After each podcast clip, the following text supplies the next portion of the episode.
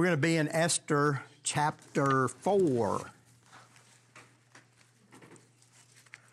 As you, as you read through the book of Esther, it's, it's, it's kind of one scene after another. The, the chapter breaks are, are really good. And it's, and it's almost like the, the end of the season in a TV series where you have this cliffhanger.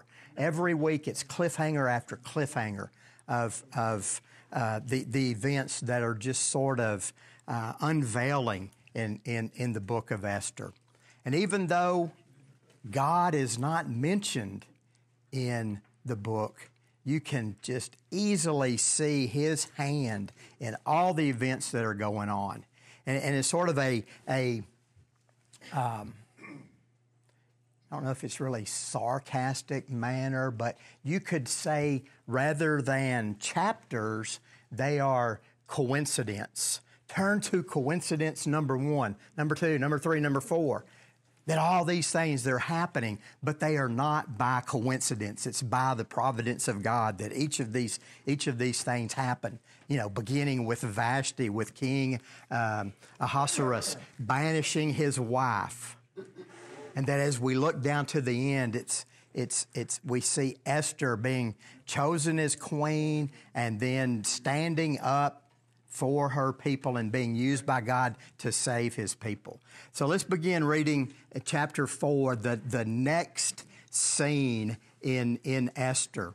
When Mordecai learned all that had been done, Mordecai tore his clothes and put on sackcloth and ashes and went out into the midst of the city, and he cried out with a loud and bitter cry. He went up to the entrance of the king's gate, for no one was allowed to enter the king's gate clothed in sackcloth.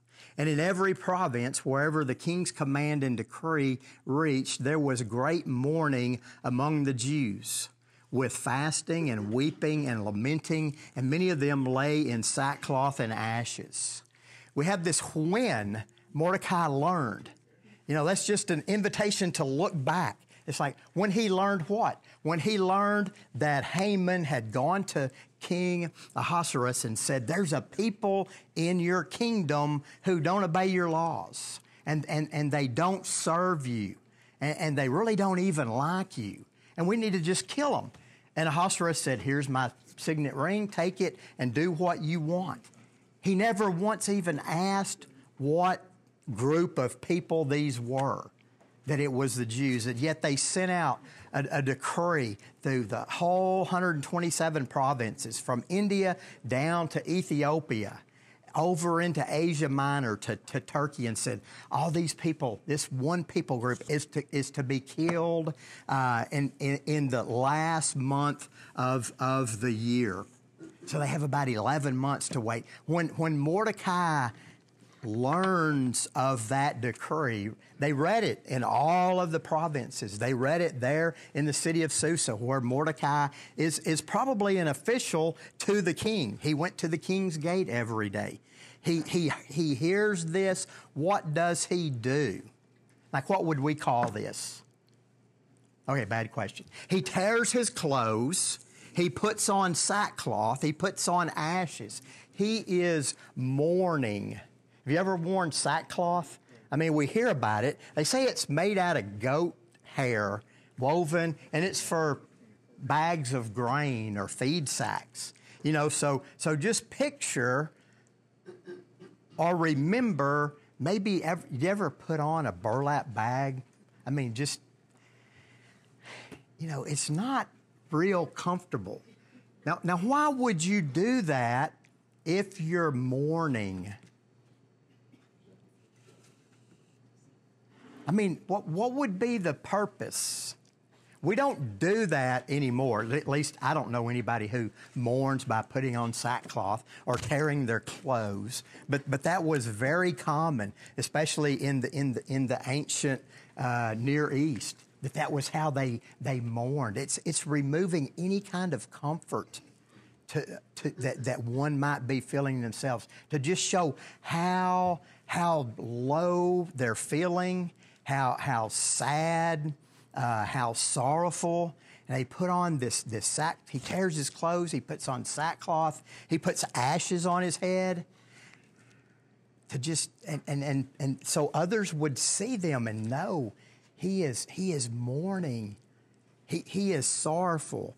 What's the next thing he does? He says he cries out aloud with a bitter cry that you just get the sense you can almost hear this wailing, this, this, this bitter wailing, crying out. Why? Maybe two reasons, maybe more than that. Number one, he knows this decree has been issued by the king that all of the Jews are to be what? Three things, right? Destroyed, killed, and annihilated. That pretty much covers everything, right? I mean, they're, they're to be totally wiped out. So, so, so Mordecai knows they're, they're, to be, they're to be killed, to be utterly destroyed, all their goods plundered by whoever kills them in, in 11 months. They have, you know, most of a year to think and wait in anticipation for this, for this thing to happen. And, and he's crying out, but why did Haman go to King Ahasuerus and ask that the Jews be destroyed, killed, and annihilated? You remember why? Because Mordecai would not bow down to him. So not only is it all of his people are going to be destroyed, if he's thinking this through, and I know sometimes guys don't really think things through, but if he's thinking this through, he, it's because of him, what he did. So not only are my people going to be destroyed, but I'm the reason they're going to be destroyed. And so he's, he's maybe doubly mournful for that. It's like, well, I thought I was being, doing the right thing not bowing down to, to Haman, not in a worship sense, but just not paying him homage, because after all, it appears that Haman is a descendant of Agag, the king of the Amalekites, who Saul let off the hook back in Samuel, or is it chapter 10? Okay, that was last week. You can go look. He let that Haman was was a descendant of one of Israel's ancient foes. But now, an even more ancient foe of not only Israel, but the whole mankind is, is maneuvering Haman to try to, to kill all of the Jews. That, it, that it's clearly a satanic plot. If I can kill all of the Jews, then there'll be no Messiah. I mean, Satan can convince himself of, of many things, and, but you know, why he doesn't realize that the Almighty God who created him in the first place is going to triumph in the end. So Mordecai, he, he tears his clothes, puts on ashes and sackcloth. He goes to the entrance of the gate, says, because no one is able to enter the king's gate clothed in sackcloth. And not only there, but throughout the whole kingdom the every Jew is doing the same thing. You know, it, it doesn't appear, we're not told that, that they sent out a decree for this, but that they read that decree in all of these cities, in all of the provinces, and they all reacted the same way. Wouldn't we? I mean, it's, they're, they're, they're going to come and they're going to kill this group of people on this day, and we would certainly be be uh, in the same frame of mind. But notice the things that, one other thing that they're doing during this great time of mourning, they're, they're also fasting. We'll come back to that. Verse 4 When Esther's young women and her eunuchs came and told her the queen was greatly distressed. She sent garments to clothe Mordecai so that he might take off his sackcloth, but he would not accept them. Then Esther called for Hathach, one of the king's eunuchs, who had been appointed to attend her, and ordered him to go to Mordecai to learn what this was and why it was. Hathach went out to Mordecai in the open square of, of the city in front of the king's gate. Mordecai told him all that had happened to him and the exact sum of money that Haman had promised to bring into the king's treasuries for the destruction of the Jews. Mordecai also gave him a copy of the decree, the written decree issued in Susa for their destruction, that he might show it to Esther and explain it to her and command her to go to the king to beg his favor and plead with him on behalf of her people. And Hathach went and told Esther what Mordecai had said. Then Esther spoke to Hathach and commanded him to go to Mordecai and say, All the king's servants and the people of the king's provinces know that if any man or woman goes to the king inside the inner court without being called, there is but one law to be put to death, except the one to whom the king holds out the golden scepter, so that he may live. But as for me, I have not been called to come in to the king these 30 days. So, first we read of, of Mordecai's reaction to the decree that all the Jews and all of the kingdom of the, of the, of the Persians be killed, destroyed, killed, and annihilated. Now we learn of Esther's reaction to finding out that Mordecai is mourning and grieving for something. And it would seem that she doesn't know why he's why he is is mourning she sends one of her eunuchs, says her, her young women and her eunuchs came. They tell her that Mordecai is in distress. He's wearing sackcloth. He's torn his clothes. He's got ashes on his head. He's, he's weeping and wailing, crying out.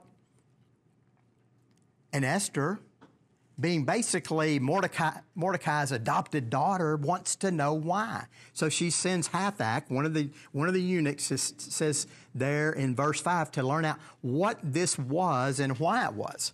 You know, why is Mordecai mourning? What's, what's up? I, I haven't heard. I, I don't know. And, and so when, when Hathach goes out, Mordecai tells him exactly what's happened. Haman has issued a decree. Uh, under the authority of the king, and all of the Jews are going to be uh, destroyed on a particular day in, in, in all of the kingdom. It's the 12th month, 11 months from now, all of the Jews are going to be destroyed. So notice, and I'm not sure, I think, I think I think it was Chuck Swindoll who, who pointed out notice what else he does. He tells Hathach, Mordecai tells Hathach what's happening. But notice what else he does. He gives him a copy of the written decree. It's not just hearsay. And, and, I, and I was kind of amused or, or taken back by, I have, Chuck Swindoll wrote this series of biographies, and he did one on Esther. Well, it was written in 1997. Now, when we were in the middle of 1997, you know, we were still thinking of the good old days, you know, but now, 24 years later, and you think of all of the things that have happened in the last 10 years, the way our society has, has seems to have declined. And, and Chuck Swindoll was saying 24 years ago, be careful of what you repeat. Mordecai gave Esther a copy of the decree so that she can read it. And, and it wasn't open for her interpretation of what she heard. You know, Mordecai hears the decree. He tells Hathach, Hathach tells Esther, you know, kind of that telephone game where by the time it gets to the end, it's really changed. And, and, but he sends, he, he's, he's wise in sending her a copy of the decree so that no fake news can happen. You know, she's reading it herself and seeing that, yeah, this is, this is, is really what the king has decreed. And so Hathach goes back. He, Mordecai says, go to the king, tells Esther. Remember, Esther is the queen. Go to the king and beg him for favor, plead with him on behalf of your people. That sounds like a reasonable request. But notice what Esther says. She says, Everybody knows that you just don't go into the king. You have to have an invitation.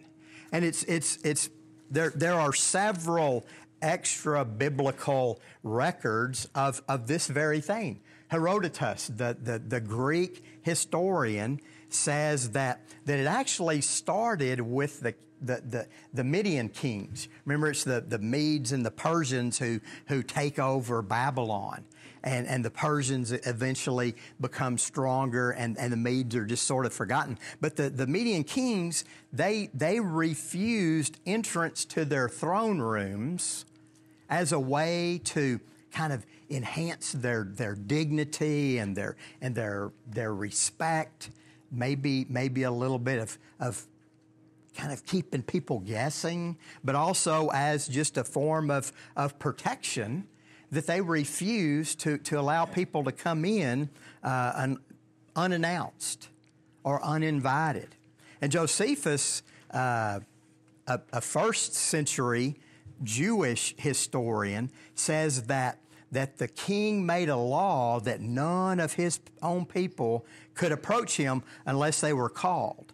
And, and, and when you went in, as he sat on his throne, there were men with axes standing beside him that if you came in unannounced, it doesn't take much to guess what the axes were for that, that they were for chopping off heads and, and to, to punish anyone who came in unannounced. And so, so Esther tells Mordecai, well, everybody knows you don't go in without being called. There's only one penalty, and that's death.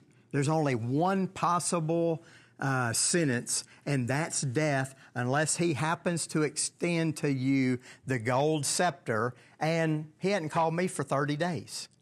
So she's, she's very hesitant. I love what Matthew Henry says, though. He said, This made the royal palace little better than a royal prison. It was bad for their subjects, for what good had they of a king that might never have that they might never have liberty to apply for redress of grievances. And then he goes on and he says, It is not thus in the king of the king in the court of the King of Kings. In the court to his footstool of his throne of grace, we may at any time come boldly. What's he saying? You could not go into the Persian king the earthly king without being invited.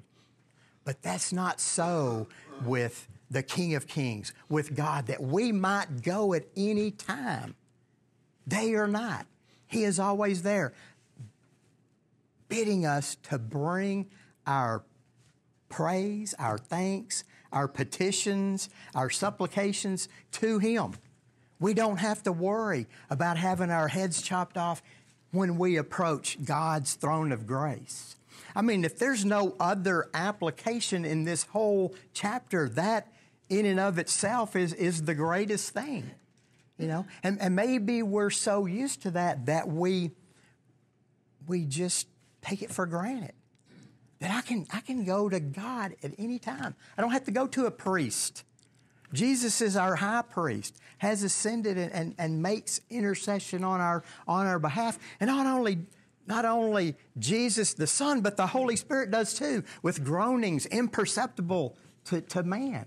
I mean, that is, that is really good news. And, and, and a benefit to which we too many times don't utilize uh, until we're, until we're desperate. Okay, verse 12. And they told Mordecai what Esther had said. Then Mordecai told them to reply to Esther Do you think to yourself that in the king's palace you will escape any more than all the other Jews? For if you keep silent at this time, relief and deliverance will rise for the Jews from another place. But you and your father's house will perish. And who knows whether you have not come to the kingdom for such a time as this? Then Esther told them to reply to Mordecai Go gather all the Jews to be found in Susa and hold a fast on my behalf. And do not eat or drink for three days, night or day. I and my young women will also fast as you do. Then I will go to the king, though it is against the law, and if I perish, I perish. Mordecai then went away and did everything as Esther had ordered him. I mean, that's, that's certainly the, the best known verse in, in all of, of Esther, and, and maybe one that, that we know, but we don't remember the context for such a time as this. You know, for this very moment, these circumstances. And Mordecai is saying, who knows that this is not the very reason that you have been chosen queen? And it's, and it's almost rhetorical in, in, a, in a sense because he, I, I believe Mordecai realizes that is why Esther was chosen.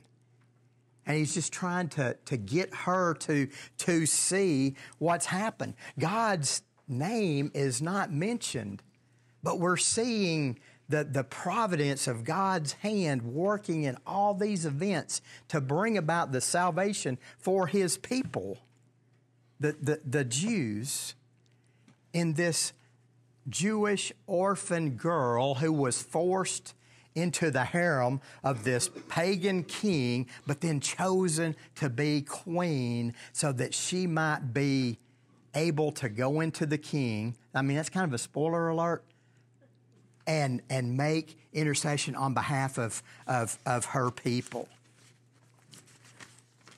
Mordecai seems to be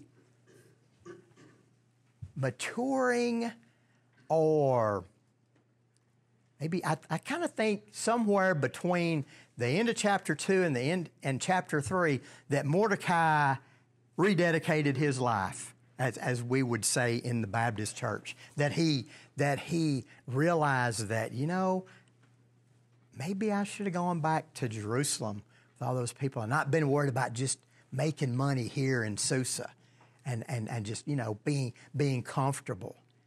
Because remember in chapter 2, he told Esther, don't tell them that you're a Jew. But now when they ask, why don't you pay homage to, to Haman? He says, because I'm a Jew. And now in, in chapter four, we see even more steps that he's, that he's taking. He doesn't say, okay, I've got to escape. I mean, how do you escape? You're kind of in the middle there in Iran. The empire goes from India down to Ethiopia, up into modern day Turkey. It's like, where would he go? London? Or, or maybe, you know, you, you can't get out of the Persian Empire and he realizes that, that I'm here, and it just so happens that I raised the queen. I brought her up. I, I, I, I taught her, hopefully, about God, about His people, about how to how how to li- how to live. So, what can we apply from Esther chapter 4? You know, certainly the one thing that, that, that I already mentioned was that we can approach God's throne at, at any time. But that, you know, uh, there's, there's kind of, and, and this may not be an absolute, but, but in some regard, there are two ways, two things to glean from two ways to glean from Scripture. One is a moralistic way, manners in which we should live, you know, instructions on how we should live, sort of, sort of moralistic. And that's not unimportant. But, but what's even more important, though, is what does this passage reveal to me about God? What does this passage reveal to me about God's redemptive plan? That, yeah, it's, it's good for us to see examples on how to live our lives, whether it's a, a negative manner or a, a positive manner. But what does this teach me about God and His love and concern? Where is this happening? Susa, in the one of the citadels, the one of the capitals of the Persian Empire. It's not happening in Jerusalem. Who is it happening to? I mean, initially to Mordecai, to Jews who did not go back to the promised land when they were able to. Does that not tell us anything about God's concern for us even when we are disobedient? Even when we are not walking exactly according to His plan for us, that God, maybe He's even more concerned, and that He reaches out to save the Jews who are outside of the promised land. Okay, let it bounce around a minute. It might take a little bit to, you know, to, to, to get that. But, but, but does it not show how much God loves us even when we're disobeying Him. That He's going to discipline us, chasten us as a loving Father. You know, that He doesn't just throw us by the wayside. I mean, that's a good thing, right? Because I would have been chunked a long time ago, you know, and, and probably not even recycled, just thrown in the, in the, in the trash. But, but that God still loves us no matter what, no matter what we've done. what else can we, can we see from this? Everybody's like, shh, shh, shh. If you don't come up with anything, we'll get out by 1030. Not a chance. Matthew Henry, he, he in, in this, the brief introduction to chapter 3 and chapter 4, he says, he, two, two little lines. In chapter 3, he says, A very bleak and mournful scene opens here, and which threatens to ruin, threatens the ruin of all of God's people. That's, that's the beginning of, of, of, chapter 3. But he says, Were there not such dark nights, the light of morning would not be so welcome. That he's saying, without God's intervention and deliverance, you know.